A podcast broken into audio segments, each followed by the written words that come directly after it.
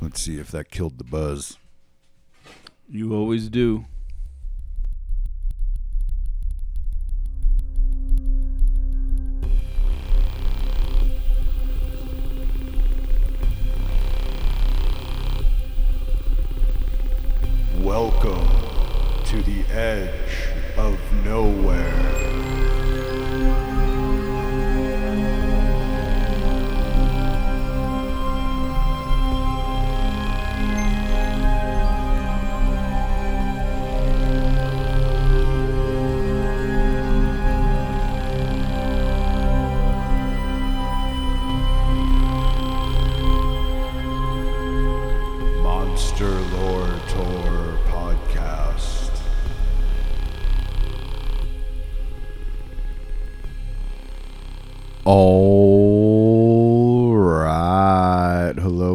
Everybody, and welcome to the Monster Lore Tour Paranormal Deep Dives from the Edge of Nowhere podcast. I am your host, Jeremy Carr, here along with my co host and the Merry to my Pippin, Mr. Matt O. Zero, aka the Moz. How we doing today, Moz? Not bad, not bad. Like it. Yeah, the Merry Merry to my Pippin. Should- we're more like Legolas and Gimli, though. It's more of a tighter homoerotic bond there. Yeah, and I'm definitely more of a Gimli. I got Yeah. the, I yes. got I got the beard. You're Gimli. I definitely have the beard for the There's Gimli. no argument. I'm a very tall dwarf. Yeah. That's basically what I am. There you go. Uh, but anywho, as per usual, we are gonna start this episode, episode eight, I believe, with some old business. Moz, you said you had one quick piece. Yeah, I just wanted to hit you with this. At the end of your, or the beginning of your first thought experiment, Okay, the UAP. yeah. the UAP, your Axis Mundi, he always sets up a little tree of life in the middle of the table. Mhm. In the middle of your thought experiment, that tree just went off the table, like for the first time ever. So, like, your thought experiment act- actually toppled the world tree. And I thought I would point that, That kind of makes sense. It did go completely off the rails Yes, at one point. Yes. I'm just, that's all I'm saying. That's all I got. I don't know. Should I apologize for that one? I mean, there was some good info in there. I did get really weird with it though as I went. Well, we have a lot of apologies because actually listening back to my first, and you got to realize we're just starting out here, gang. But my first one, Skin. Walker. I mean, we really had. At one point, I said this this podcast is getting far too silly, and I realized I probably should have said that after everything either and then of it us just got sillier. It just got sillier. so just forgive us. We're getting We're there. trying to be very informative, but and our, entertaining. our comedy side kind of takes over Yeah. sometimes, I guess. yeah, we'll get it. We'll strike a right balance as time goes on. There you go. Yep. Okay, so that's out of the way. We will turn it to Moz now because he is about to bring us down another one of his Rabbit holes. dark rabbit holes. That's right. So prerequisites. Uh, this is part one of our shapeshifter saga. You might want to go back and listen to the skin Walker. episodes, although they do get far too silly. Far too silly. Uh, but uh, you know, especially that where the wild things are thesis, I think is important. So That wasn't as silly as I was expecting. That actually Yeah. kind of blew my mind, honestly. I I, I kind of thought it might. So my goal is to go back and destroy my whole childhood, kind of episode by episode. So that's what Fair we're enough. kind Fair of going enough. with it. But shapeshifting is a global phenomenon that reaches back to the dawn of time. It's truly astounding how this surfaces from pole to pole, and you're going to have heard some of this in this. I know I tried to stay focused on the skin, Walker. but it became more about shamans and shapeshifters. How it all ties together. 'cause, you Right. know, that's that's kind of what we try to do here. And this is going to be expanding upon some of those themes again. I'm going to try not to be repetitive, but at the same time, we're going to go to some of these places because they come up a lot. Fair so they need a little bit more explanation. Well, you know, it's, we we might get a little repetitive at times with some of this stuff, but it's just because we want to keep it fresh in the brain because it is an educational sort of thing too. You know. We might get repetitive with this stuff because we want to keep It's it good. fresh in the brain. And we're getting some feedback. You might you might have heard we're getting finally like played this for people and they're like, "What are you smoking?" yeah. Yeah. So we're gonna, you know, they're fun. We've enjoyed them. We want to make it so others can enjoy it. There you go. But uh, I tried to define shapeshifters and start there, and it's actually harder than you think. And the reason is because you know, a lot can be happening with the shapeshifter phenomenon, but if I'm in the room and you're in the room, some things could be going on, but others may not see any kind of physical change. And yet, there might be something really happening between you and I sitting here that is defined as some kind of a change or some kind of a shift. Right, right. You know, I could be astrally projecting my consciousness elsewhere. I could be doing this, that, or the other thing, or I could be transforming into a, a something else. and not everyone who's present will actually see it, is what you're saying. Yeah, it gets murky. I had a hard time just starting to define it, and I got a thing for you to read to kind of explain why. Oh, I'm reading things- already? You're reading already. Sneaking up on me. Okay. The following story relates to a shaman called Parilop of the Srednaya Kolyma region of Russia. Hopefully, I didn't butcher that too bad. Parilop was credited with possessing healing and precognitive abilities. He was known to have predicted a fire to an electric power station one week before the event had occurred. Parilop had a wood grouse as his spirit helper. One day, the shaman decided to visit a friend, Karka, from the village Katinkat, mm, Katingnak. Huh?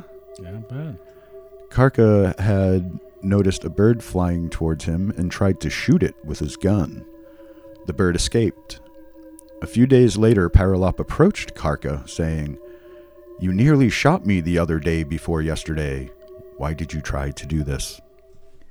Yeah, and that's from neuro- neuroquantology.com. And it's just a quick story to kind of give the idea that was there someone lying in bed?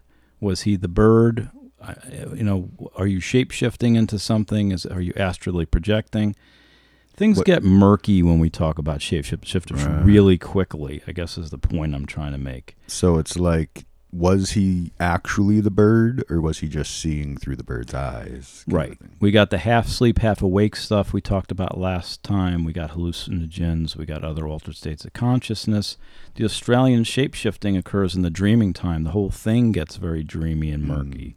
Presumably, for the most part, these shapeshifter events, I think someone is sleeping back in bed for the vast majority of these things. Uh, full transformation is what we're trying to get to because I think that's the real monster lore tour Right, piece of it. right. Uh, but in trying to define it, I, I came up with something on the literary side from Samantha J. Cairo, The Significance of Shape Shifting and Transformation in Medieval Welsh and Icelandic Literature. Uh, this is from her thesis.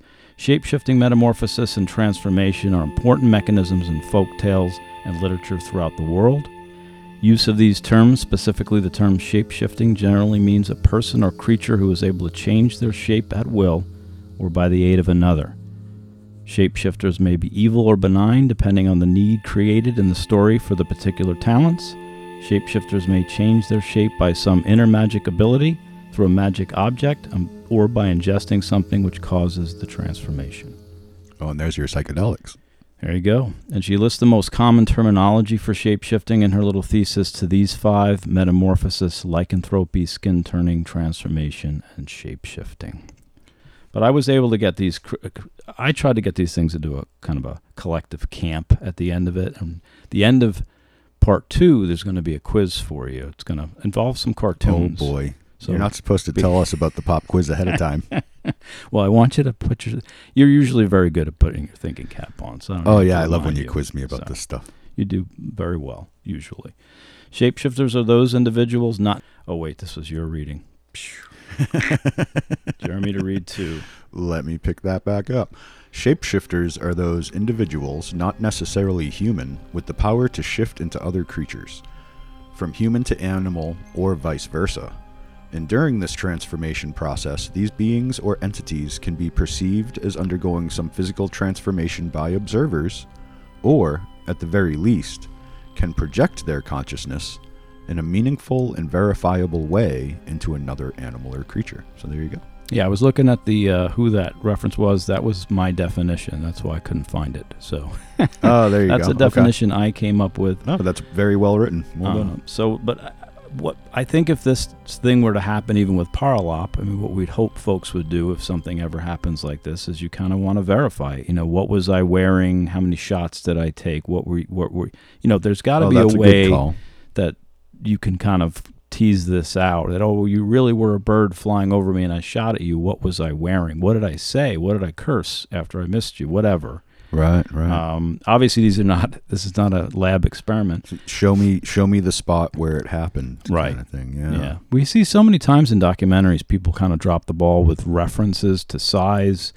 how far away was the tree uh, how big was this thing we, we see a lot of gaps in That is a big problem with a lot of the cryptid videos, Bigfoot and whatnot. That they're kind of far away, and there's no real scale. Like you're not really sure how big they really are and how fast they're really moving Right. and stuff. Yep. It gets it gets complicated.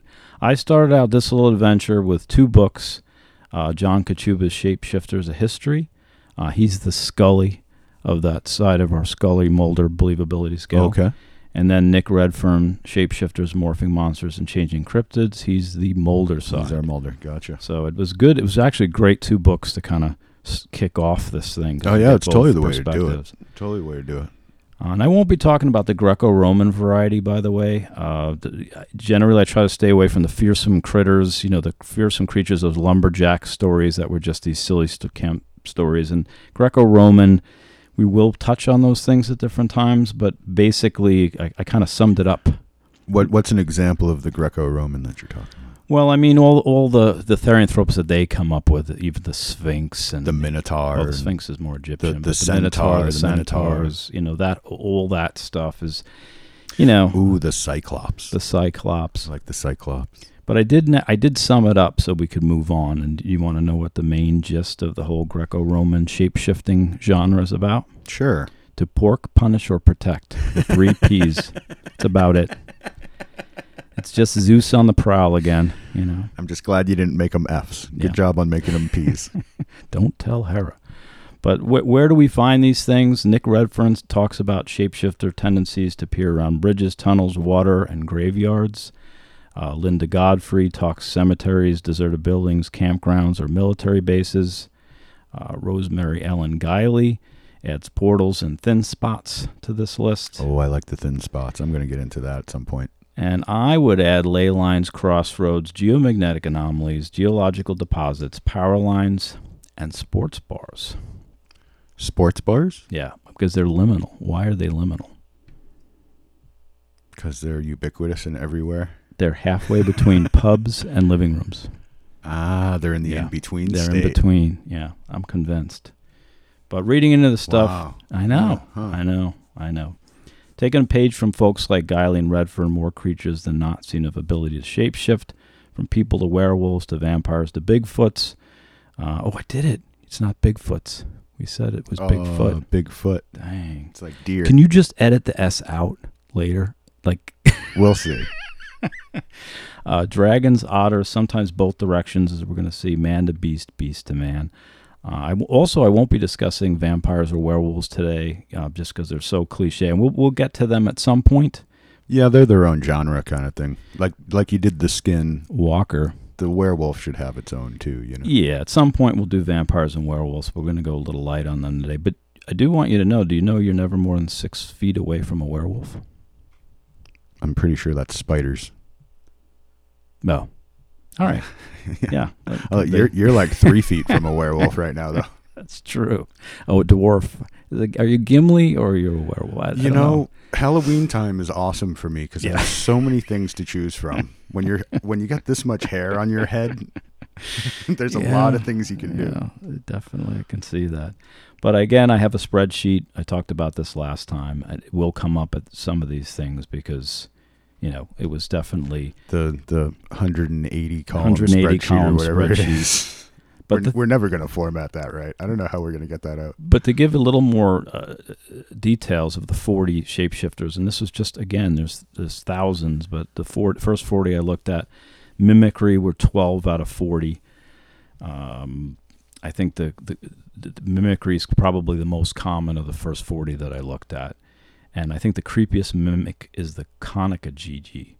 K O N A K I G I G I I from Japanese folklore. Whoa, that's quite the spelling. That's a lot of eyes. It's the spirit of a baby left in the woods to die, so it's mimicking itself. oh no! And if you go to rescue it, it ambushes you and it crushes you. Wow. I think it squishes your head like Hinson Hall. So in the Christian your doctrine, head. it would be like an unbaptized baby left in the woods. They have And- that too, the yeah. soul is just wandering. yeah. That's horrible. Yep. Cannibalism showed up 6 out of 37, whistling 5 out of 37. Uh, again, therianthropes were also very prominent. If it's only five out of thirty-seven on the whistling, why can't I whistle ever? I mean, that's because the one we were doing was about whistling. I mean, one of them, the Oh. skin walker, was part of that, Gotcha. and you're whistling. Fair enough. I actually Fair said, "Don't wait." You know, like I guess you said you said it earlier. Whatever we say not to do, we do. So I, I guess that was Well, my yeah, you- fault. just if you don't if you want me to not do something Yeah, just don't, don't- say don't anything say if you tell me not to i'm gonna Yeah, you did it subconsciously because you're, you know, you're i can't even help defiant. it yeah yeah, that's But something off, missing anatomy, elongated anatomy is, is something else we see. Jinn, uh, here's Rosemary Ellen Guiley. It's kind of the same problem. Even when they appear in beautiful human form, jinn are said to still have a physical flaw that exposes their true identity. Most common are hairy legs and hoofed feet. Uh, most shapeshifters around the globe have this built in flaw, one part of their anatomy that they can't quite master. We talked about this a little bit, I think, already, because you were talking about maybe the really good, powerful ones can, right the higher level Yeah. they are the the more perfect the transformation which was an interesting point. Uh, red eyes were 8 of 37. Unspeakable act to turn into the monster was also very common. Uh, some of these were expats where they used to be part of the community and then they become part of that outside. Uh, many are nature spirits or guardian spirits like the Leshy. Uh, the shamanic culture, we tend to find shapeshifters, but in some tribes, shapeshifting and shamanism is wholly absent. And for some tribes, these techniques seem to have been lost to the fog of time. We talked about that a little bit, getting more de- de- degraded as time goes on. well and we've compared it to you know the jedi and the sith and whatnot and controlling that their particular type of force it takes teaching to do it even if you have the natural ability someone has to teach you to, to use it Right. So, yeah, if the tribe ends up with no more real shaman, so to speak, hmm to teach anyone, then Right. they're going to lose it entirely. Yeah. And that's not every tribe. I'm just saying it's it's a trend.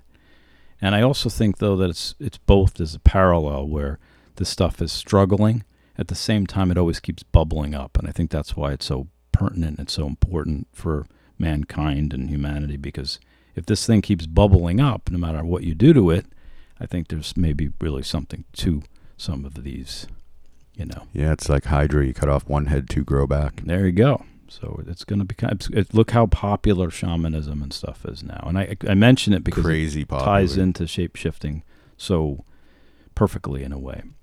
So I did kind of another shapeshifter roll call, and I know I did this last time, so I should have just done it. I should have just kept to the subject last time and done it this time, but I went with totally different ones. Uh, there's a f- couple that Okay. we you're going to hear again, but basically it's all different. There's the Saci, it's S A C I P E R E R E from Brazil. It's a one legged black child dwarf. Sounds very gnome like because he's got a little cap and smokes a pipe. Visibility One-legged? cloak. One legged. There's a lot of times there's Hmm.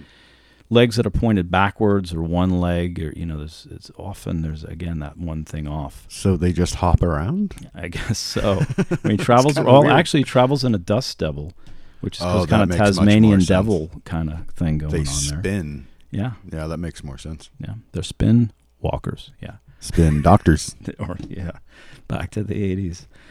Leshies again. We mentioned Leshy last time. Likes to laugh, whistle, and sing. Is a humanoid tree spirit, often depicted with wooden antlers. If angered, not respected, it's just like any other nature deity. Watch out.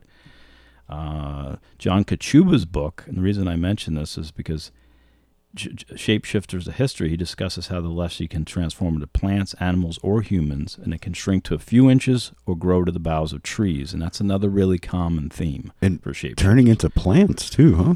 plants. So we got a little either uh, toxic avenger or swamp thing thing going on there. My brain So- went to Little Shop of Horrors for some reason. Yeah, feed me Seymour. that, that's a good one too. Triffids. But Kachuba also mentions another shapeshifter I'd never heard of, the Langwapper from Langwapper. Antwerp, Belgium, that has this same ability, much like the hide behind. Um, this from shapeshifting history. The Langwapper or Long Whopper hid in canals. It's a shapeshifter with no set form. It can be anything and can be as small as a mouse or as tall as a building. likes to transform into a creature with legs so long it can peer into the windows of buildings and terrify the occupants. Yeah, these the the twenty foot tall cryptid types or or spirit types or whatever. That's pretty prevalent, right? Like when It's another there's, trope. there's a lot of really tall along like the elongation you talk about, Right. and they end up like twenty feet tall. So Right. It's a trope that they can also get big or small. That seems Very Alice in Wonderland on that one. hmm Thing apparently has long, spindly legs that it, so it can walk on the water. It has again that elongated anatomy we just talked about. His favorite guises are a beggar, a priest, a puppy, a kitten, or a beautiful woman. These are all the things Jeremy can go to Halloween for, as dressed as next time. Just about Just anything, some yeah. ideas. Just some ideas. There's the kitsune, a Japanese shapeshifter from the fox totem family. It's actually a reverse, a fox that can turn into a human. Usually chooses an attractive woman, guys, to lure men to their demise. This act is repeated by a great number of shapeshifters. Uh, there's all kinds of things that dress, you The know, looks like lure, thing. lures you in. We got into that a lot with the, uh, With this- especially yeah. that that camping story from the previous episodes. That was the skin Walker. episode. That was really cool. Yeah, we have we have some being called out of their tent to go in there, uh, but the other one more specifically is you know dudes who are you know looking for love, and uh, the shapeshifter dress you know entices them in. It's like when Bugs Bunny dresses like a The- girl bunny, It's, it's the siren song in Right. that case. Same that would- idea. That would be the more apt reference, I guess. And just like Guiley's jinn description, they can fully transform. You can still see a fox tail when in human form. They carry around a ball of fire, which to enchant or be enchanted. Oh, that's interesting. A bowl of fire. A ball, a ball. Oh, a ball of fire. Yeah, that's another. Again, that's another trope. It's there's the ball of fire. The, the women No. seem to be more vampiric or balls of fire, and the men seem to be more wolf or animal. Uh, in this section from the Handbook of Japanese Mythology, uh, these next few, there's a Chinese have something similar called a hulujing. It's a fox fairy, which is a cross between a kitsune and a vengeful ghost. The hulujing rises from its grave and shapeshifts into a seductive woman, scholar, or old man. It seduces victims and vampirizes the victims of their life force. Uh, female hulujing especially like scholars for their virtuousness. I stayed ahead of that by being an unvirtuous scholar, so Hey, that's totally. that's why we're such a good team. out. I'm quite the unvirtuous scholar myself. The Hulujing has other powers and abilities that make it one of the most feared of all demons in Chinese lore. Can shapeshift into dead people, haunt places, and terrify the living. It can take on the appearance of living people. Can transport people through the air and enable them to pass through walls and close windows.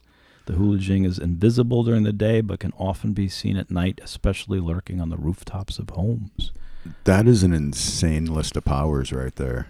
And lurking on the rooftop. Why Another does that keep one. coming back that to haunt me? That keeps coming back. I keep finding things that like come from the outside in with a long tongue or climb up on the roof, and you know it's always. I mean, that's crazy. It can take any form of anyone living or dead. It can, it's invisible and just like, oh, just that was a ridiculous list of powers, man. If if that thing was in a comic book, it would be too powerful. You know what I mean?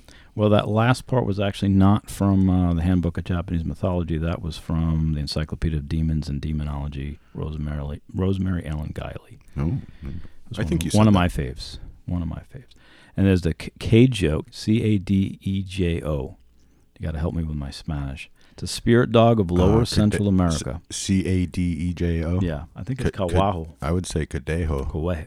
I bet you would. Kadejo. What do you call me? no, that's Bendejo. Oh, yeah, okay, gotcha. I've been called that, so I just, you know, brings back bad memories. But it's described as a cow sized, shaggy spirit dog with red eyes. In some places, has deer or goat's hooves. White ones are good and protect travelers, black ones are dangerous, although this is reversed in some regions. Al- Also found near bridges. Um, so that's, you know, kind of another interesting one. Yeah, and the bridges thing comes up a lot in a lot of stuff. The whole troll under the bridge, and Yeah, I think it was Red Fern. Who but that's kind that of a boundary too, right? You're you're Yeah. going over a It's like a chasm that crossroads. separates two areas. I don't know if anybody That's a had a boundary. crossroads. Did anyone? I got to go back and look because Mm. crossroads is where you find tricksters and monsters. Well, that's an old thing too. That's where you, you Right. bring your guitar and make the deal with the devil. exactly. You meet the devil at the crossroads. Not uncommon. So we have. Uh, okay, according to Theresa Bane's Bestiary, there's a shape-shifting vampire out there from Bolivian folklore, the Abchorchoncho, uh, A B C H A N C H U, that preys upon the kindness of strangers. It's kind of the Blanche Dubois shapeshifter. Yikes. No, exactly. Yeah, so- exactly. It will help you sometimes, or it will help you get lost more more times than not. There's That's the, interesting. there's the Tunda. It's an Ecuadorian Colombian shapeshifter with a more vampiric quality. It's a monstrous vampire, blood sucking fiend that can appear as a beautiful woman or as a loved one to lure their prey. We've ah, heard Oh, that, before. That's brutal. The loved one thing is always brutal. Yep. And again, it can't pull off the transformation as a wooden leg instead of you know one real leg, one wooden leg. Oh, that's okay. It's odd. So they they do give you a sign. Yep. There's a dog husband of the Quinault people of the Pacific Northwest. Uh, tells of it. It's kind of another another girl meets dog story, but then the the offspring go back. The it's grand- not that kind of podcast, man. but the grandfather gets really mad at this, and he ends up killing. Uh, uh, uh, he- gets mad and kills the father, the dog, the the kids who are dogs or part dogs go back and kill the grandfather. It's a very brutal tale. But then all the kids have the ability to shapeshift between man and dog. So this is a oh, so they're not just hybrids; they actually they shapeshift can back and forth. Yep. So so that's a, a werewolf origin story right there. There you go, from the Pacific Northwest. There's also the Bajang. Uh, witches and sorcerers in Malaysia can bring forth a vampiric demonic creature through a magical ceremony involving a body of a stillborn child or the corpse of a family member. If the demon is male, it is called a Bajang. The female of the species is called the Langsuir. If the caster is strong enough, he can bind the creature to his familiar, which can be passed down through the generations. You know, after all these episodes you've been doing, I don't think dead baby jokes are funny anymore. No, I get it. And but again, these are tropes. These are just tropes. There's just so many dead babies involved Yeah. with all this stuff. Like, and I guess if you're going down to the evil side of things, that that's a great way to designate some evil. Yep. This one can change into a cat, a weasel, or a large lizard. So there's also the Tikbalang from the Philippines, half man, half horse. It's kind of a reverse centaur kind of thing. It's or a like hor- the Motar. From so it's those like a horse-headed man instead of a horse-bodied man. It's a it's a horse-headed man. like the Minotaur, but a horse. Yeah. I was thinking the Motar, which is the half motorcycle, half man from those commercials. Pretty important. The Motar is something we should probably talk Motar. about. Yeah. We'll, we'll have it for the side trail. I'll, I'll I'll check it out before the side trail. But the Tikbalang, you know, it's older shapeshifter nature deities, you know, this ability to transform into several beasts. Um, this one can be a monkey or an old man, very tall and thin, elongated. Again, it mimics humans, lures people and prey. It has this kind of cackling laugh. Has the invisibility thing too. So, Oh, there you go. but it has blue eyes, which is odd. Blue eyes. So it's part Sinatra, I guess. It's a half that's a natural half color. crooner. and you get the red and yellow eyes. That's like a very unnatural color for eyes. That's that's your usual tropes with this stuff, right? So Correct. The blue eyes is No. not even that weird, really. Yeah. Well, I mean, these usually glow, which makes it a little bit more. Oh, like a glowing blue, though. Usually, people talk about glowing shapeshifter eyes. Gotcha. So there's the Mamu of the Re- Aboriginal people in the eastern part of Australia. Uh, they tell the soul-destroying, devouring, malignant power called the Mamu. The term often translates as a monster, refers to both the destructive force itself and its diverse embodiments: a dog, a cat, a kangaroo, a bird, or again a ball of fire. Oh, ball of fire. That'd be awesome to be able to turn into a ball of fire. And that was from Spectres of Reality Mamu in the eastern western desert of Australia. These particular mammals are cannibals that sometimes just sneak in and bite off a little piece of you, and then you get sick and die later, very Komodo dragony like. Yikes. Many shapeshifters, like anything else, are associated with illness. You know, they're small, bald, sharp teeth, bulging eye little creatures running around the outback. Little Marty Feldmans, I guess. Yeah, that's another trope with these guys is uh they don't want to just kill you. They want to like horrify you and torture you and then kill you. exactly. So there's also the Azotl, a legendary creature in Aztec mythology. The creature was taken as a mascot by the ruler of the same name and was said to be the fiend of the rain gods. It's most likely a water possum which possesses a dexterous hands like raccoons or a monkey's, as well as a prehensile tail, a hand on its tail. It's black and gray and pointed ears. the That's hand from on the just tail, Wikipedia. yeah. So this one, uh, you know, actually doesn't isn't actually a shapeshifter, the Azotl, but So why is it on the spreadsheet, Moz? well, I looked into this one and I wasn't going to add it, but if you start to look into these things a little deeper, the name Azatl is also the name of this the this Aztec ruler who was a shapeshifter. so I'm Oh, thinking weird. I'm thinking he's a, I'm thinking add that to the list. More to come. We have any Aztecs out there or folks familiar with Aztec lore? Uh, if you could let us know a little more about that. For me, something with a prehensile hand tail and is is named after a shapeshifter probably fits the bill. If you got anything for us, email us at monsterloretour at gmail.com. Thank you. And there's the Rakshasa. We talked about this a little bit last week. Sanskrit creature from Hindu mythology, a type of demon or goblin. Tusks, ugly eyes, curling awkward brows, carrying a variety of horrible weapons. It literally means destroyer. They have the power to change their shape at will to animals, monsters, or female demons or beautiful women. Uh, they're akin to yakshas or nature spirits, while others are similar to asuras, which are Hindu demons term Rakshasa, however, generally applies to those demons who haunt cemeteries, eat the flesh of men, and magically drain cows of milk. Magically drain cows of milk. Yeah, I guess that's when something goes wrong, it's blamed on a monster. So that just got added probably because, oh, the cow doesn't have milk again. It must be the Rakshasas. I know? mean, for the people, they actually have to physically dig up the grave and eat them. Why do they magically remove the milk? And don't they just take it? yeah, I mean, I that's not, yeah. I mean, by magically, do they just mean when nobody's looking? Nobody's looking. But that was from Britannica, Hindu mythology, the Rakshasa, by the way. There's also have red eyes, of course. Um, you know, they disembowel. Uh, uh, oh, there's one that they described as having hair donning a wreath of entrails. Yeah. Gross. Yeah. It's like like a poopy Medusa. Yeah. well, it's it's disembowel, rinse, repeat. That's just the way. Oh, yeah. gross. There's the Adze. It's a shape shifting firefly vampire from Western Africa. I'm just going to cut through the rest of these. There's a were tiger. It's a half human, half beast of India, Asia. It has the intelligence of a human, the strength and speed of a tiger, thick claws and sharp teeth. Um, it also is a known to be a shapeshifter. The Alp is a really cool one from German folklore. Vampiric spirit associated with nightmares, demons, and bogies. The Alp can assume different forms from seductive humans to animals, such as cats, pigs, birds, and lecherous dogs. May be disguised as a butterfly, released by the breath of a Horerczy, H O R E R C Z Y, a butterfly. That's new. another vampiric demon. Regardless of its form, the Alp likes to wear a magical hat, which confers upon it invisibility and supernatural power, including the evil eye. I didn't realize invisibility was such a big trope with shapeshifters.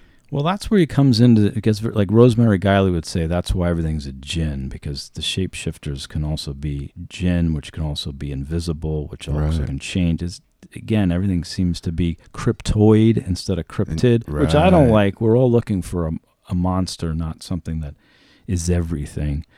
But sadly, that's Maybe where- that's why things like Bigfoot are more enticing because they are just kind of the one thing that we're trying to find instead of this thing that can be invisible or look like this or look like that or be this thing or that thing and like how do you know you know But they do. They do have the invisibility, and they do have to have this portally piece, and they can't i guess seem that's to find true them. And even the bigfoot can get- uh, just disappear on you Yeah. Ni- nine foot tall ape walking through the woods suddenly gone Yep. I mean, even fairies. Uh, this is from Hancock again, from Supernatural. The tribe of fairies known amongst the Breton people of northern France, the Kornigan, K O R N I G A N, uh, could assume animal form and were able, moreover, to travel from one end of the world to another in the twinkling of an eye. They were said to dance in circles holding hands, but at the least noise disappear, and that's what we see. Again, it all seemed fairies, jinn, all this Yeah, stuff seems to sound. Same I, I, I will say that uh, with with you know just the way I look at everything, it was very much reminding me of fairies. So I'm glad you brought that up. Yeah, and we'll we'll get to that at some point. But same thing with the Nishidaak, N I S H I D A A K from Bengali, uses the sounds of loved ones to lure their victim, victims into the woods. Same with Nixies, Pixies, water sprites, sirens. You came up with some of these yourself. It's endless. Mm-hmm. I wanted to end. Speaking of end, we're going to end this, and there's uh, a thousand more to add. Those are just some ones I picked, and I picked them because I wanted to go back in time a little bit, and get some of the older ones. We're going to get to some of the newer ones. Don't worry, but I wanted to kind of also kind of really kind of get across how old some of the stuff is. And this one, I'm going to have you read just to show you again how old the whole shapeshifter genre is. This from Rosemary Ellen Guiley again. Uh, kind of hints at some of the creepiness of the antiquity to come. It's about the archons from the Bible, and it'll kind of wrap up some of our monster roll call here. Enter the Archons. The chief story of the Archons is told in one of the most important Nag Hammadi texts, those from Gnostic Gospels. The Apocryphon of John, said to be a vision given to the Apostle John, 185 CE. Here, Sophia, without the consent of the Spirit, she has a son, the monstrous Yaldabaoth who has the likeness of a lion faced serpent. He is the first and chief archon. Yaldabaoth has shapeshifting ability. He has 12 faces, so that when he goes among the seraphim, he can put a face before them. He shares their fire and becomes lord of them. He declares himself to be God and tells the angels, I am a jealous God, and there is no other God beside me. And that from Encyclopedia of Demons and Demonology, Rosemary Ellen Guiley. Uh, then becomes the architect of the whole Garden of Eden debacle, then the flood. You might guess that he's kind of the demiurge from the Gnostic Gospels, all kind of tie in. But all these themes reach so far back into prehistory, and that's, you know, but then today we have a goat man showing up at a barbecue or a lizard man romping through a Carolina swamp. We have these same things that we seem to be seeing. We're going to get there. We're going to get to some of the stuff today. And you got the deer lady on Reservation Dogs. Exactly. Great show. Have you seen that? Yeah, and she's she did it. She, you know, she was a. a Oh, that character's great, dude. great. The way she pops in and out, so good. My favorite though was uh, uh, is is the guy on the horse. Oh, the spirit the guy. spirit He's guide. so funny. It's perfect. Yeah, I haven't seen that show. It is really worth. Uh, and it has again probably the same trouble. Yeah, Bigfoot even made an appearance in that. By the way. Oh yeah, huh? I forgot about that. Yeah, so it makes no sense though why we we kind of keep coming back to stuff. I even found a connection between this old poltergeist book I was reading. I've actually found a connection that sounded just like a shape. If you didn't know it was just a poltergeist thing, it sounds like another shapeshifter. So listen to this. Huh.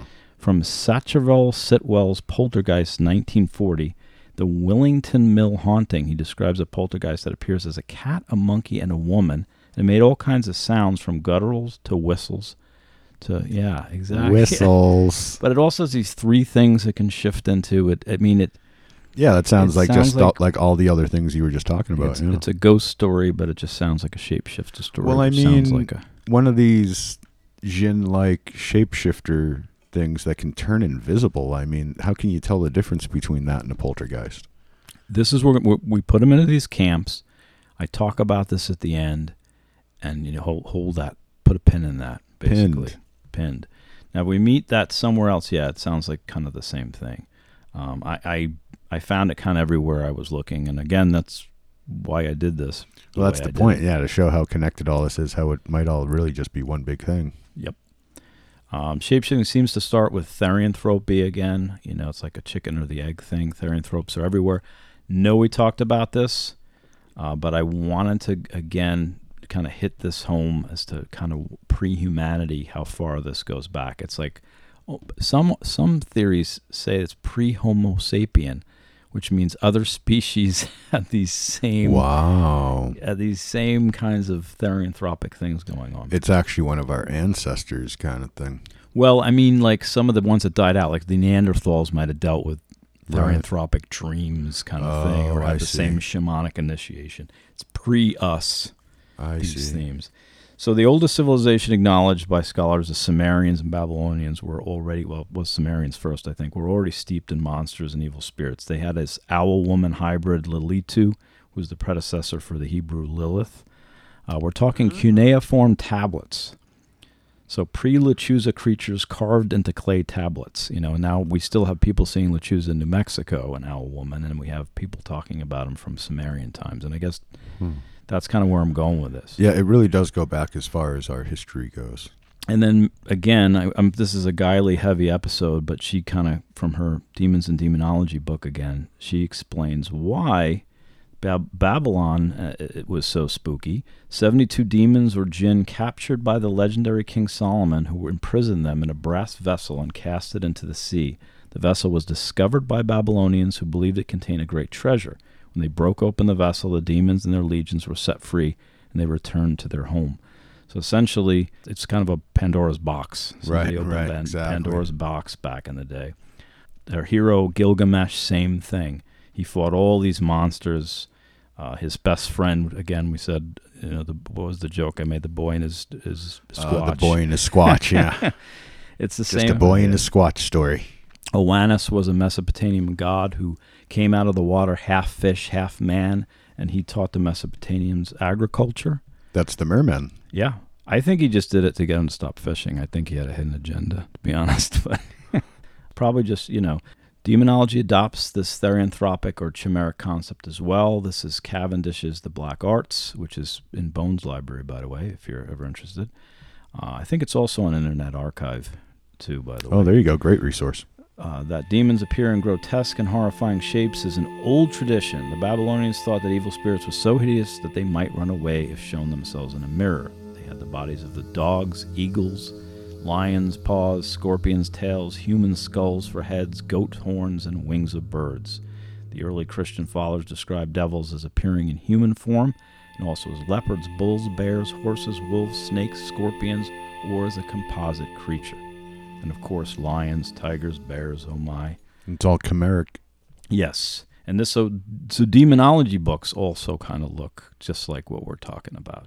Uh, there's therianthropes in the Bible as well. Can you name any? I'm, I'm not that well versed, but I, I can't really. I mean, I know the general stories. I can't There's a think of anything cockatrice, which is a half cockerel, half snake. And Beasts of Revelation, you know, there's a few that are pretty chimeric Oh, wild. yeah, okay. The Greeks sprinkled therianthropes and monsters all over their myths. Uh, the Odyssey, you said the Cyclops earlier, I, I think. I Uh, just like the Cyclops because of Krull. yeah. I'm dating myself a little with that one. But. Oh, you got to like it from the Odyssey. I mean, I mean, or oh yeah, at least the. Armand Assante version of the Odyssey. if you didn't read Homer, but uh, I actually the Iliad and the Odyssey, great reads. man. I read the Odyssey three times. I've never made it through the Iliad. I, I like. Oh, really? Forget the war. I like the monsters and and the sirens. the and- Odyssey is the yeah. good part. Yeah. The Odyssey is awesome. The Odyssey is like episodes four through six, Yeah, and the Iliad is like one through three. yeah. It's yeah. I could I could skip. Oh, are we doing George sorry, Lucas? I'm are doing you George Wars. Lucas thing again? I'm doing Star Wars. Don't Lucas this. Do not Lucas this. But move over to Mexico. The Mayans and the Aztecs had all their therianthropic serpent people, and you know Kukulkan, Quetzalcoatl, Tezcatlipoca. Egypt had a whole pantheon of therianthropes. Obviously, a little less evil. They seemed to be part of society. They held down good, honest jobs, usually involving death in the underworld, but it was more civic-minded. Uh, unless you're an SG-1 fan, then you know the truth. Uh, they were actually, you know, badass Goa'uld. Yeah, they just came through the portal. The portal. Uh, the Middle East is fraught with Rakshasas and jinns, as we said. From the same region, if you look at, at possibly the oldest megalithic structure, um, this was on Graham Hancock's Ancient Apocalypse. He goes to Gobekli Tepe, but then he goes to Karahan Tepe and is this huge half man, half snake kind of guardian. And he, you know, Hancock calls it sinuous and slightly sinister. And this is going back to the oldest things we can find as far as structures. We talk about cave paintings. We're gonna. about- I'm gonna go into just how old the Sphinx probably is at some point as well. Yeah, the Robert Schoch stuff. So that, you That's know. all I'll say for now. But that's older than you think. Oh yeah, yeah. I've I've, I've read Fingerprints of well, the Gods. not older than you think, Moz. oh, mother people. Yeah, you're okay. here with me, but yep. No, I get it. About water erosion. But Rosemary Ellen Guiley tracks the Middle Eastern jinn back into antiquity as well, and I'm going to get back to that. Australia has a different slant on it. Like I said, it's this dreaming time, but it's the same kind of thing, but it's more of this shamanic dream time than seems to be taking place more of an altered state of consciousness than again, it's more cryptoid and it's more different state. And we do keep coming back to that too, and I think that might be the key to the whole thing. Is it's really our mental state that allows these, you know, observations, interactions, and whatnot to happen. I think I, I, in my mind, that's where the crux really lies. in my is- mind, I'm going to Carolina. It's not is the monster there. It's is your brain aligned to see it. You know. Yeah, I think at the different level of consciousness, different interpretation, different culture, different interpretation. We're going to get in. Yeah. And that's why what you said, one of the first things you said in this episode, there can be a crowd of people and a couple of them might see this thing happen and nobody else does. Yep. Feeds Yeah. right into that. It's all it's all you open? wavelengths and vibrations. wavelengths, vibrations, good vibrations. It's very Beach Boys at the end of the day. So Don't, don't Beach Boys me, dude. it's an endless summer. It's a perfect reference right now because it's very hot. Oh boy. You know Still Koko- 110. You know Kokomo's not even a real place. Like they really messed people up with that. what? Kokomo is not a real He place. starts off. There's a place called Kokomo. no, there's not. Oh, Check your map, on. dude. All the other places they mention in that song are real places. Kokomo is not a real place. Well, I mean, He he John it's part of the Hughes them. dreaming time, maybe. He John Hughes them. Like people tried to go to the town in Illinois where all the John Hughes movies take place, and it doesn't Mhm. actually exist. Wow, People started trying to book vacations to Kokomo, and it's not a real place. dang. I wonder. Yeah, we could set up a travel agency, and this could be. I'll talk to you about this later. I just have an idea. Ooh, cryptid travel agencies. Oh, th- th- th- yeah, that's not what I was thinking, but that's even better. We're, we're gonna book you tickets to a place that doesn't exist. that's what I. Brigadoon. Next stop, Brigadoon. You know, Kokomo. you'll be- Kokomo. You'll be back in 200 years, just like clockwork. But the, the Celts is another one I want to mention real quickly because they kind of got a, a the shape shifting is very different there, and the Celtic piece and a lot of their lore is kind of lost. But it's the same idea. It's still there. There's enough information to say that Oak, Ash, and Thorn is a good book, and there's one at Bones House if you're ever there. He, there's another good one. I'll, I'll try to get the name, maybe an old business moment. But I think the Celtics had the same thing going on in that same area for their endless fairy tales that kind of happened up in that way. Uh, but there's even this vague connection between shamanism, shapeshifters, and King Arthur. And we'll talk about that in Arctic shapeshifters, by the way. And it's not the questing beast. I was just gonna say, didn't It's we already do that? Nope. This is different. I'm Totally different Connecting thing. King Arthur more directly to shapeshifting. Oh, that's That's awesome. going to happen. And again, That's that's in a future uh, episodes though. Yeah, we're gonna go north when we're done here. I, I Ah, can't gotcha. stop yet. I'm gonna, you know, I'll try not to. You know, it's gonna someday. Zool. There's no end of this arc. Only Zool. And again, among the oldest cave paintings, we did the whole Trois Frères, but there's other ones. I mean, there's this Stadel cave where again, it's a man with a lion's head in Germany, forty thousand years ago. I just, you know, our first cave paintings, our first structures, first messages from everyone back way back when was about therianthropes, shapeshifters, tricksters, twins, monsters. I mean, why was it such a prevalent theme for our, our ancestors? Because the magic was still alive then, and since the magic has died, Well, I, I honestly don't think. I think a lot of people still see stuff. So I don't know if the magic's died. It's dying, but it will resurge. that's I like that thought a lot. Know? That you know, journey from hate to love, right there, man. The magic's coming back. And before we move on, is there any group you think I missed? Because I did skip one entirely. It's tough. I know when we talk about the whole world, maybe. Um, I'm going to come back to Native Americans because there's so many times we're going to be talking about that. well, we did that. The skin right Walker, was a chunk of that. so, and there's yeah. more to come on that. But uh, but I do want to talk really quick about there's kind of a Jungian depth psychology explanation too. Uh, for theriomorphic full-on animals like snakes and jaguars, and the therianthropes that we keep meeting. I think you know in Cisco, it was the hellhound. We have a friend Greg saw an astral buffalo. we have haven't Bone, aired a- those interviews yet. Only Bones interview so far. I understand, but we have a few friends that saw kind of a three-legged coyote. I mean, we're kind of lousy with skin blanker stories from our friends. These all have these therianthropic components to them, um, for the most part. Interviews coming soon, but the purpose of the Monster Roll call was really to just again get this kind of why is this so prevalent? Why is this global? Why does this go far so far back? Uh, but in Kachuba believes therianthropes are precursors to shapeshifters, and that's what I wanted to kind of expand on this a little bit. That would make sense. In antiquity, it was the gods and goddesses who held the power of physical transformation, but as mankind became more enlightened, shamans, wizards, and other fae folk challenged the beliefs in these divinities and appropriated some of their supposed powers, including that of shapeshifting. That is from the transitions from Egypt Egyptian pantheons too, assuming these godlike powers. It's kind of the same idea. Rosemary Ellen Guiley again pins the whole shape shifting things on jinn. Two phenomena that affect millions of people all over the planet shadow people and ETs, two of many forms taken by the jinn who have hostile intent towards humans. In addition, many of our entity contacts throughout history need to be re examined.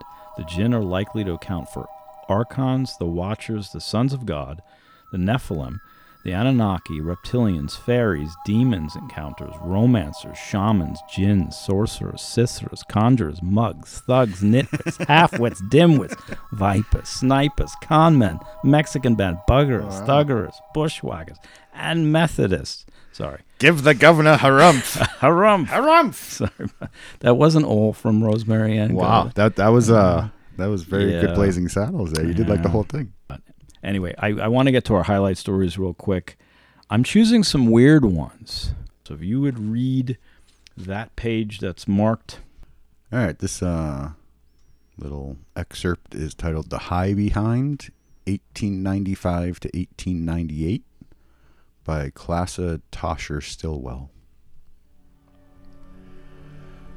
In Clara Township on the west branch of Fishing Creek, a strange animal appeared in 1895 and was seen many times for three years. It was as large as a deer and pure white. What made it peculiar was that it stood higher on its hind legs than the rest of its body. As report after report came in, it grew into a terrible phantom that was feared by many. Hunters never could find it, and it vanished as suddenly as it came. It was called the High Behind. In 1895, when I was five years old, my sister Cleo and I were living on a farm on the west branch of Fishing Creek with our parents, Benjamin and Zella Lyman Tosher. One evening, a group of young people gathered at our home. We were in our large living room, which was also the dining room, with a long extension table in the center. I was on the lap of my aunt Nina Lyman. Most of the others were seated on hardwood chairs leaned back on two legs against the wainscoting, which extended around the lower portion of the room. There we sat and listened to the young folks talk about current events and the old folks tell tales of the past. My mother and other ladies lighted a lantern and went out into the yard. We heard terrible screams, and my mother shouted, The high behind! The high behind! The men grabbed their guns and rushed out the back door, followed by the dogs. My aunt dropped me on the floor, and we all followed the men. We saw nothing. The animal had gone through the orchard and out of sight. Strangely, the dogs would not follow the trail.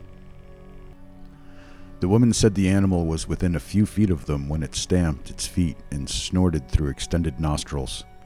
Its eyes were like balls of fire. What the high behind was, we never knew.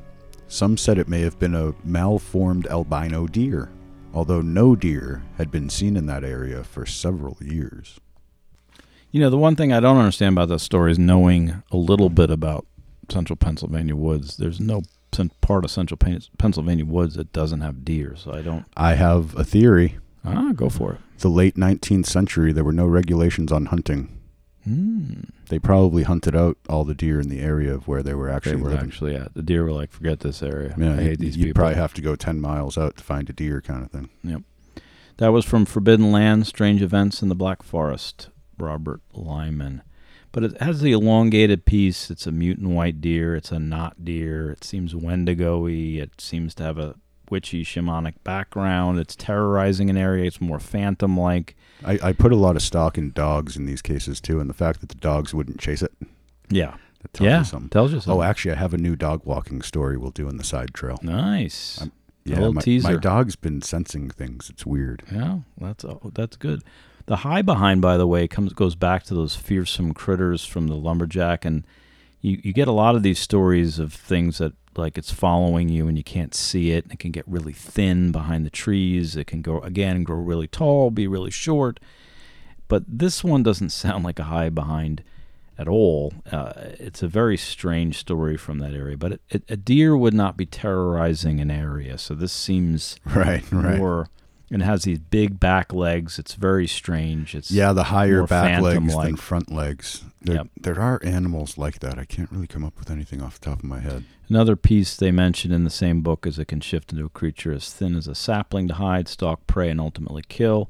This is so vague because uh, it's hard for people to see, but will become ever closer by running very fast between the trees. It's usually attacking the person in the rear.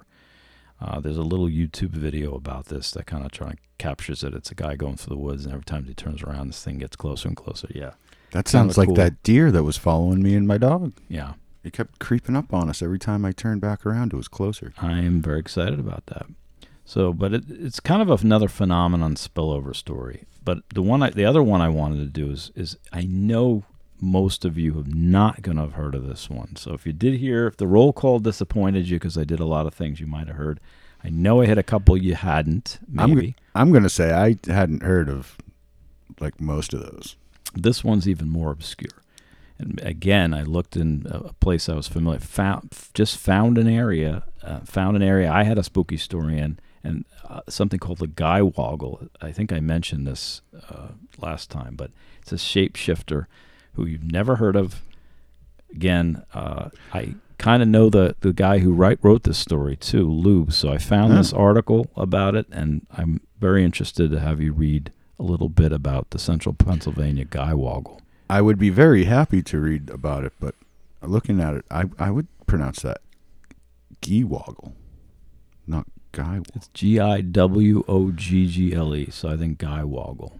Well, yeah, if you pronounce it in American English, but most of the stuff with stuff like this is pronounced phonetically, right? And the GI would be gee. Well, we'll get Lou on, and we will we'll see if he has anything more to say, and then we'll we'll bet a beer on it, a Bonehouse Nice. beer. A Bonehouse beer. There you go. Love it. Oh, yeah. And today's episode brought to you by Bonehouse's Blonde Ale. Carbide Light. Very good. All right. Anywho, stories of the Geewoggle date back to the mid 1800s. And on July 21st, 2011, the government of Clinton County proclaimed it to be the county's official monster. That's awesome. The Geewoggle was, according to legend, a kind of artificial werewolf creature that could be conjured or summoned by a witch. Ooh, it's like a golem or something. Sightings occur on the Clinton Clearfield County border in West Keating Township back in the 1800s. The Geewoggle is not the easiest creature in the world to physically describe. It was about six feet tall, shaped like a wolf, and stood on its back legs. Instead of front paws, it had bird claws, and instead of back feet, it had horse hooves. Oh my goodness. This was to confuse trackers trying to follow it. The legends all involved local women who were believed to be witches, casting spells to conjure up one of these things when a nearby farmer offended them. They would send the Geewoggle to harass the farmer, which often took the form of annoying stunts and petty vandalism. Side note: This reminds me a lot of the uh, the gnome legends in Europe. There you go. Anywho, back to it. The or Gee- the Travelocity gnome. yeah, there you go. The Geewoggles didn't seem to be violent for the most part. He can book you to Kokomo. No, he can't because it doesn't exist. okay, let me get back to this. The Geewoggles didn't seem to be violent for the most part. Farmers would wake up and find their crops trampled, tools damaged, and Geewoggle tracks around the barn. In one of my favorite bits, a farmer found his cows frightened and trying to smoke a portion of a corn stalk. What the hell am I reading here, Moz? They were s- so like somebody lit it like a Yeah. cigarette and stuck it in Yeah. their mouth. There you go. That's That friggin' hilarious. I want to hang out with the Geewoggle. okay, back in again. Oddly, people driving near the Clearfield Clinton border have reported seeing bipedal wolves running beside the road. With a quick glance, a gewoggle might easily be described as a bipedal wolf, so perhaps the creatures are lurking around the grave of their old adversary. The gewoggle has been known to get closer to civilization, though it's been a while. In February of 1909, when panic over the Jersey Devil reached a peak, creatures were sighted at night lurking on rooftops in downtown Lock Haven. The newspapers speculated at the time that this might be the Gewoggle coming into town in search of prey. And that again from Lou Bernard, PAWilds.com.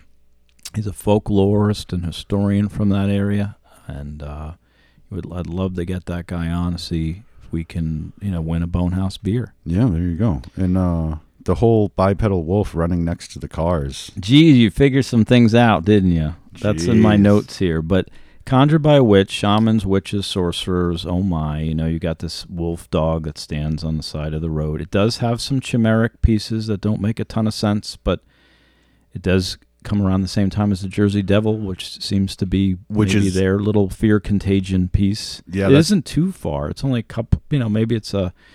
How far would the Jersey Devil be? Three, three, a few hours from there. Yeah, not all that far. And it is interesting that that's the same time because the Jersey Devil was chimeric as well. And like you'll find different descriptions of it in different accounts, Yeah. but they all kind of sound like what we just heard with that, with the wolf with the bird claws and the deer feet and stuff like that. I'd say a four-hour drive. Now I'm thinking about it, but depends on how fast you go, I guess. When you can run at 80 miles an hour. Yep. Not that far. That's right.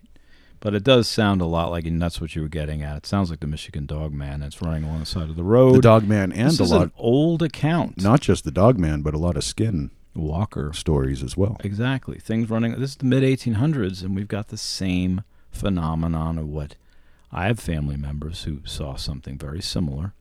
Not in the 1800s. you know, In the So, 2000s. in the 2000s, exactly. But again, Nick Redfern is kind of more in that, you know, reading Morphing Monsters and Changing Cryptids, his shapeshifter book. He kind of has this everything's a shapeshifter thing going. You might know him from Nessie or Chupacabra Road Trip or the one I just mentioned, Morphing Monsters and Changing Cryptids. Uh, he's on Ancient Aliens a lot, by the way. He turns up like a bad penny. Uh, but he thinks everything's a shapeshifter. So let's try a little test for this. Yeti. Shapeshifter. Taylor Swift, Shapeshifter. Barn Owl, Shapeshifter? Styrofoam Cup, Ooh, shapeshifter. the Senate House Intelligence Committee. Shapeshifters? No, those are reptilians, which are shape Shifters? related to skin. Walkers. Right. See, you're getting it. You're getting it. Ah. But Redfern focuses on the fact that these entities have a full wardrobe, multiple species thing going on. Makes a compelling case for all these cluster sightings, things kind of happening in the same woods, uh, apes that turn into serpents, Bigfoots in the UFOs, dogs turning into cats, living together, you know, mass hysteria, the whole Bill Murray thing.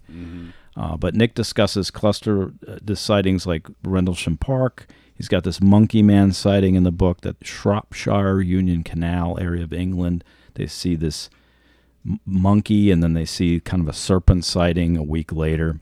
That's weird. My story, which we'll get to, there's going to be an episode on mine, is kind of cluster sighting y too. And that when I only only thought about that more, you know, when I started to read into these things, that it's actually a, a bunch of weird things happen that weekend. Yeah, yeah. That that does seem to be the way things cluster together like that. Or do you want to hear like an even local thing that happened that uh, is kind of a cluster sighting, kind of in a way? You know, Local where here or back?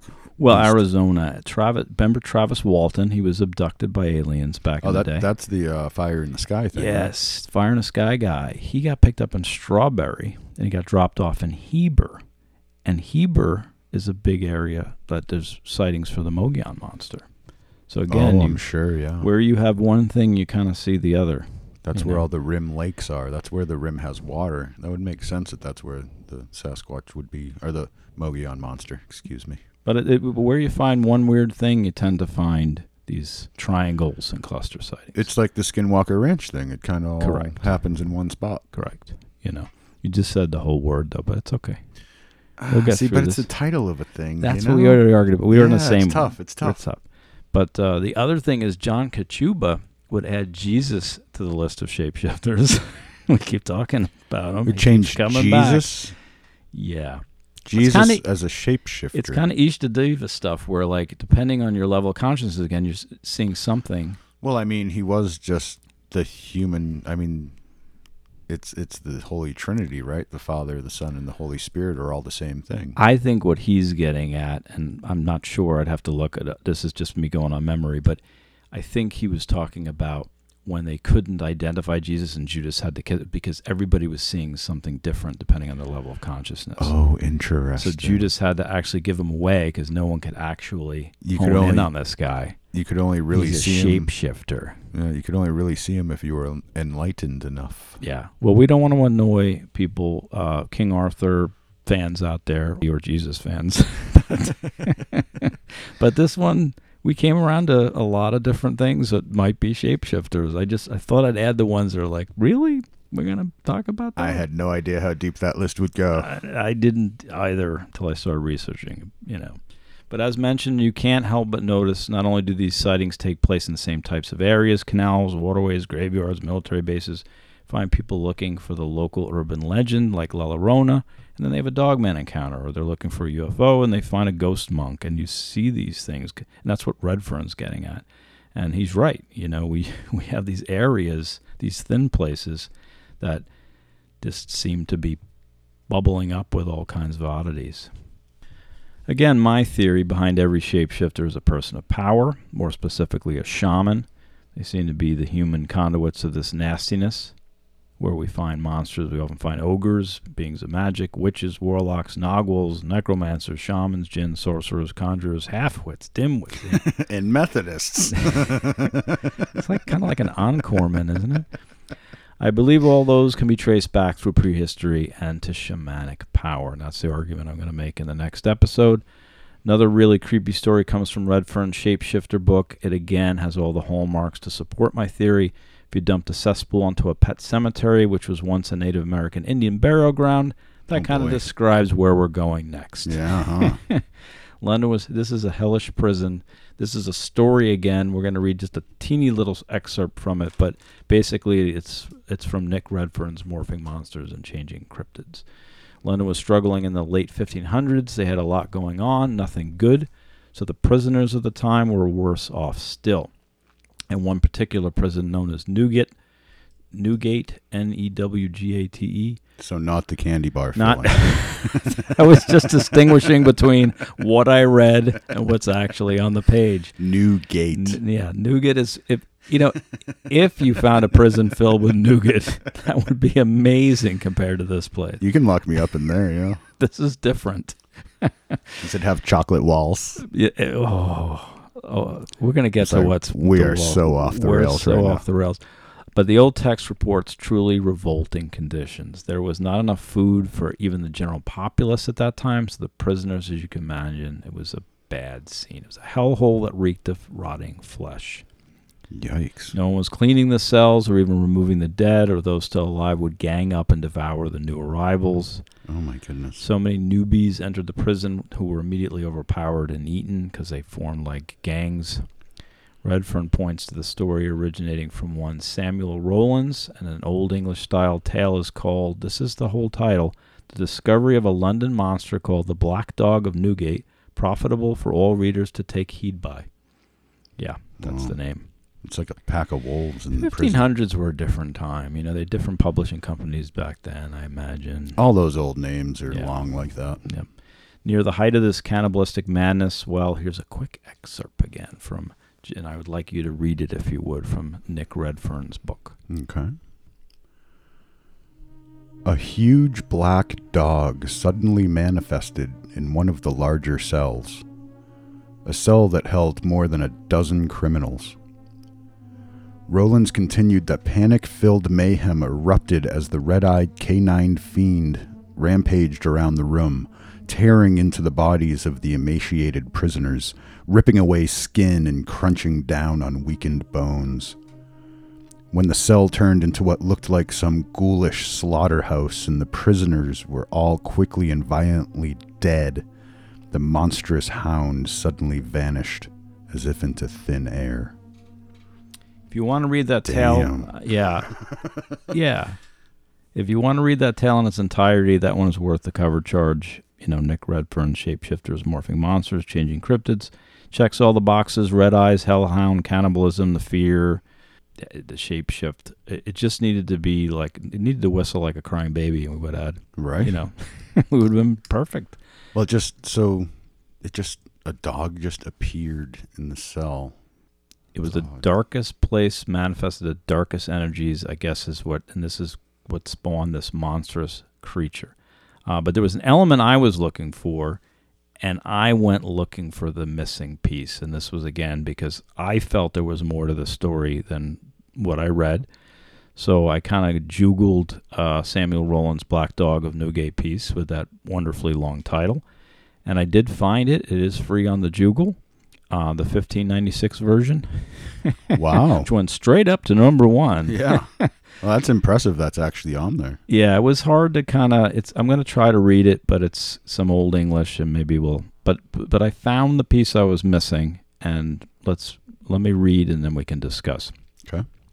In the reign of King Henry the Third, there happened such a famine through England, but especially in London, that many starved for want of food, by which means the prisoners of Newgate ate up one another, but commonly those that came newly in, and such as could make but small resistance. Amongst many others cast into this den of misery, there was a certain Scholler, brought thither upon a suspicion of conjuring, and that he by charms and devilish witchcrafts had done much hurt to the king's subjects, which Scholler and Mauger, which means despite, his devils, furies, sprites, and goblins, was by famished prisoners eaten up and deemed passing for good meat. Again, they were eating So the they- newbies. Ate a shaman. They ate a scholler, which is a shaman. A, Oh, con- no. a jinn or a jinn is the other argument, I guess. Oh no. You know, this being done, such an idle conceit possessed the minds of the poor prisoner that they supposed nightly to see the scholler in the shape of a black dog walking up and down the prison, ready with the ravening loess to tear out their bowels. For his last human flesh they had so hungrily eaten, and all they hourly heard as they thought strange groans and cries as if it had been some creature in great pain and torments. Whereupon such a nightly fear grew amongst them that I turned to frenzy, and from a frenzy to desperation, in which desperation they killed the keeper, and so many of them escaped forth, but yet whithersoever they came or went, they imagined the black dog to follow, and by this means, as I do think, the name of him began. Wow. Yeah. Yeah. So uh, so Redfern had a story. I looked a little bit deeper. I found a Scholler, which is S C H O L L E R, which, you know, I think uh, Rosemary Ellen Guiley would call a djinn. I would Mhm. call a shaman, but it or was a conjurer. A Cicerer. A Cicerer. Forget all of them. We're all wrong. It's a Cicerer. A Cicerer. But uh, the one reason uh, Rosemary Ellen Guiley has a point is because the jinn's favorite guise is a black dog. So that seems to be one of the common tropes on that angle. So, wow. Yeah. They ate a shoulder, and he came back and haunted them as a dog, and then killed probably the guys A that dozen ate him, of them. which was probably the dozen guys. Correct. It was probably the He went he after the ones that ate him. And wow. And I, I, I kind of felt it was missing. I read the story and I was like, this dog appears. yeah, like where did it come? Where'd it come that's from? exactly what I was thinking. Like, why did this dog just? Well done, Moz. That, that's great research. I was amazed that a 1596 thing was available, and I was amazed to find the answer that I was kind of looking for. So it was it was an exciting moment in sports. Yeah, yeah. So um, I also did one more experiment I want to discuss really quick, and it was again because I was in the mo. I was like, wow, I'm on a roll here. So I picked up my handy dandy Weiser Field Guide to Cryptozoology and wondered if using this new shape shifting kind of tropes, if I could spot something that maybe it maybe just sounds like it's not. and Maybe I can find some piece of the puzzle that sounds like it is. Do further research and and and determine that it's a shapeshifter Okay. and I stopped about 15, 20 pages into my flippings, and it was on the Sasabonsum. Uh, according to the African Ashanti mythology, there's a hard bat like creature from southern Ghana, Togo, and the Ivory Coast called the Sasabonsum. It is reported to be the size of a man with a wingspan of nearly 20 feet. The Sasabonsum has defined ridges above its eyes, long teeth. The creature is also said to have an emaciated body and twisted legs. This is from, again, the Hmm. Weiser Field Guide to Cryptozoology. Um, so, what I honed in on was the emaciated body and the twisted legs. That's the moment. So, what I did was actually just research the Sasabonsum. This is what I found. Uh, Asante or Shanti religion, part of the Akan people. We're talking about uh, Ghana, Africa. The main role of the Asante shaman, Akamofo, is to be an intermediary between divinity and human beings. There was a huge movement by the British colonizer early in the 1900s to eliminate witchcraft, which again demonized the Sasabonsum even more. Um, this is again very common. This from the Journal of Philosophy, Culture, and Religion. The Sasabonsum is called the forest monster, another supernatural being which inhabits the forest. The Akan believe that there is only one Sasabonsum, unlike other spirit forces, which are many. It's most feared and is known to be a tall, hairy, wild eyed monster with misshapen feet facing both ways. So, again, we start to There see the go. feet going the other way. Yep, the dysmorphia. He sits high above among branches of odum tree and is said to use his feet to hook up unwary hunters or other passers-by. The modus operandi of the Sasabonsum is wholly evil in nature, and above all, he is in league with the witches and magicians. This is that's from Evans, 1950, and Opoku, 1978, a reference within a reference. This relationship that exists between the Sasabonsum and witches is expressed in the Akan maxim when Sasabonsum en- attends a funeral, he lodges with the witch. And that was Hmm. from Multiplicity of Ahonum Spirits in the Akan Spiritual Cosmology, Journal of Philosophy, Culture, and Religion. So we have reversed anatomy, elongated bits. Um, we have this shaman witch connection. and the connection, the witch sh- slash shaman connection, yeah. And the last piece I found was from Mary Kingsley's Travels in West Africa. Some Akan, the tribe, refer to the Sasabonsum as being witches themselves. Um, and this is also from her. Kingsley went on to describe how certain. Actually, this is this is someone commenting on her travels. It's from uh, Na- Nature and Supernatural Nature. It's a WordPress blog commenting on Kingsley's travels. Kingsley went on to describe how certain people, she called them witches, could utilize Sasabonsum's power by creating a sutman. First, they carved a figure from a piece of wood or plant root. It was then daubed with blood, red earth, and rum. Sasabonsum was called upon to enter the sutman, and juice from certain leaves would be squeezed onto that object. If a hissing noise was heard, it was meant that the Sasabonsum was present in the sutman.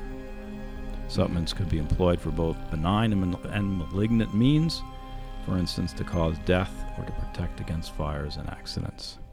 So it's just all a matter of how you want to project it. What Yep. you, you can guide it however you want.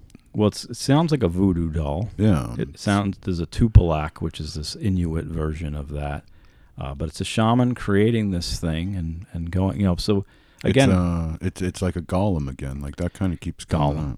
Yes, like the Golem of Pra stories, if you remember those. So basically, you mess with a being of power, they can create something that can come alive and defend. The Sasabonsum seems to be one of these things. It seems to follow all the tropes, and it seems, if you go into the research, it kind of directly connects more to shamanism and witchcraft. Then you would just meets the eye, which is again what I thought. I found some odd piece, the emaciated piece and the twisted legs Right. read into it, it's about backwards legs, and then it becomes something that was conjured by a witch or is a witch itself. Hmm. So, so I came to the conclusion, dear monster hunters, next time talk to the town shaman, not just a woman with the missing chickens. Best regards, Moz. Yeah, right. yeah. No, I found Don't So- talk to the victims. Talk to the people who would know about these things. exactly. It does get crazier. That's where we're going to be heading next week. Uh, we're going to do kind of our scales at the end of that. We're going to kind of. I'm basically next week. I really want to make my case for why it's the shaman. You know, Rosemary Ellen Guiley, if you read the Djinn Connection, she makes the case why it's jinn. If you read Nick Redfern, he makes the case for why it's just he just focuses on the shape shifting component of this. Right. And next week, I really want to bring it home with it. This is sent Yeah, me toward shaman, and I'm gonna kind of bring it on home with my own theory. Yeah. So that's kind of the plan for next week. And, uh, you know, I think we should uh, probably wrap it up because I, I hear the baby crying. Baby crying. Yeah. I don't have a baby. You got a baby? Nobody's got a baby here. Oh, shit. Monster